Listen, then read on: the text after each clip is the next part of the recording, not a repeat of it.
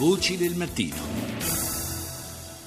Parliamo adesso delle Filippine, collegato con noi Paolo Affatato, responsabile del desk Asia di Agenzia Fides. Buongiorno. Buongiorno a te radioascoltatori. Dunque, eh, nelle Filippine, dopo la guerra senza quartiere e anche senza limiti, possiamo dire, lanciata dal presidente Duterte nei confronti dei, eh, degli spacciatori, dei narcotrafficanti, dopo il, l'annunciata eh, ondata di, di, interventi per ripulire la polizia dai corrotti, eh, ora il, l'attenzione del presidente eh, si punta anche sugli oppositori, potenziali oppositori eh, politici. Ha fatto scalpore eh, la vicenda della senatrice Leila De Lima, che eh, era stata tra le prime eh, e anche tra, tra, le poche, per la verità, a, a denunciare eh, i metodi utilizzati dal, eh, dal presidente Duterte, denunciarli come violazione dei diritti umani e almeno stando a quanto eh, sostiene lei, sostengono quelli eh, vicini a lei, ma insomma eh, sembra abbastanza verosimile, sarebbe stata un po' incastrata eh, per poterla arrestare accusandola di legami addirittura col narcotraffico. Che succede? una brutta piega, direi, ecco. questa campagna giustizialista del presidente Duterte, che è vero che sempre stato chiamato così presidente sceriffo, giustiziere, come si è caratterizzato già nella sua azione politica quando era sindaco di Davao. E questa volta però, ecco, come ricordavi, ehm, sono gli oppositori politici ad essere nel mirino e, e questa vicenda della senatrice Darima è sicuramente inquietante perché segna un passo in avanti rispetto a quella che è stata finora nei primi sei mesi di governo ehm, l'azione politica di Duterte e ricorda in effetti proprio eh, quella stagione buia della dittatura di Ferdinando Marcos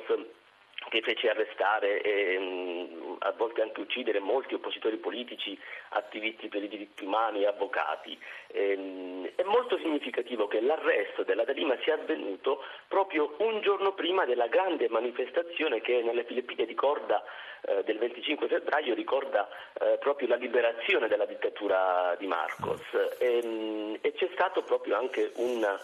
um, una manifestazione di, di piazza, una ehm, ecco, un corteo popolare che ha ricordato quell'evento, naturalmente difendendo e protestando per l'arresto della, della senatrice D'Alima. Sì, una, eh, diciamo che li, potrebbe essere l'inizio di una, di una, campagna che punta anche un po' a, ad azzerare il dissenso e a, anche a porre le basi poi per eh, una, una, lunga permanenza al potere di Duterte, perché se, se, si disarticola l'opposizione, se la si mette a tacere, è chiaro che poi eh, a emergere anche nel, nella campagna elettorale, ancora molto lontana per carità, ma che prima o poi arriverà, eh, sarà solo una voce, quella di Duterte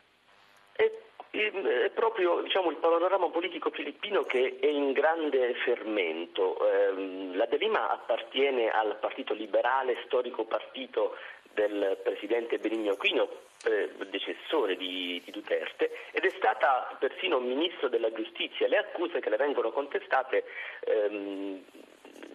ecco, si riferiscono proprio al periodo in cui la De Lima era nel governo, era ministro di un governo, cioè tra gli anni tra il 2010 e il 2015, e per appunto questa gravissima accusa di complicità con i narcotrafficanti potrebbe addirittura avere l'ergastolo. E, attualmente anche nel Senato filippino, che eh,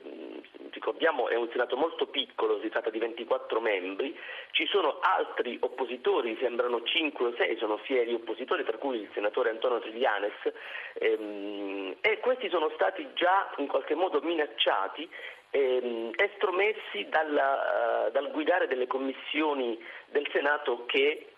eh, appunto stavano, um, cui erano presidenti. Eh, c'è un clima politico che si sta pian piano effettivamente ehm, inquietando, eh, ma quello che colpisce è che Duterte ha ancora un forte sostegno popolare. Nella giornata che ricordavamo, la giornata di ehm, commemorazione del momento della liberazione dalla dittatura, ehm, in una famosa piazza di Manini, il Parco Rizal, si sono assiepati ben 200.000 sostenitori a favore del presidente Duterte, poi ci sono stati anche dei piccoli scontri fra i manifestanti pro o contro il Presidente, però ecco, proprio a, a significare che il sostegno popolare c'è ancora. Duterte sta ehm, mettendo in agenda anche altre eh, normative, altre leggi come quella per esempio di abbassare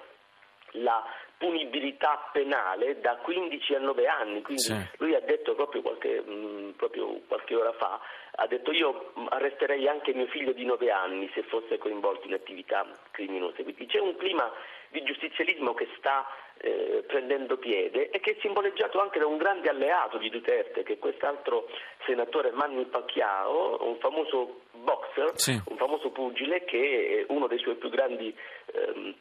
alleati e che sta dicendo appunto chi è il prossimo, chi colpiremo, chi sarà il prossimo, un clima intimidatorio che in effetti preoccupa. E d'altra parte, come opportunamente ricordava Fatato, c'è una, eh, una sorta di, di, adorazione da parte di un'ampia porzione del, dell'elettorato, del, del, popolo filippino, eh, quasi, eh, quasi un, possiamo dire una, un'adorazione quasi messianica nei confronti di questo, di questo, personaggio che promette di riportare ordine, di riportare legalità, eh, certo poi sui metodi eh, ci sarebbe molto e c'è molto da discutere e lo abbiamo già fatto diverse volte anche qui in trasmissione. Grazie a Paolo Affatato, responsabile del desk Asia di Agenzia Fides, per essere stato con noi.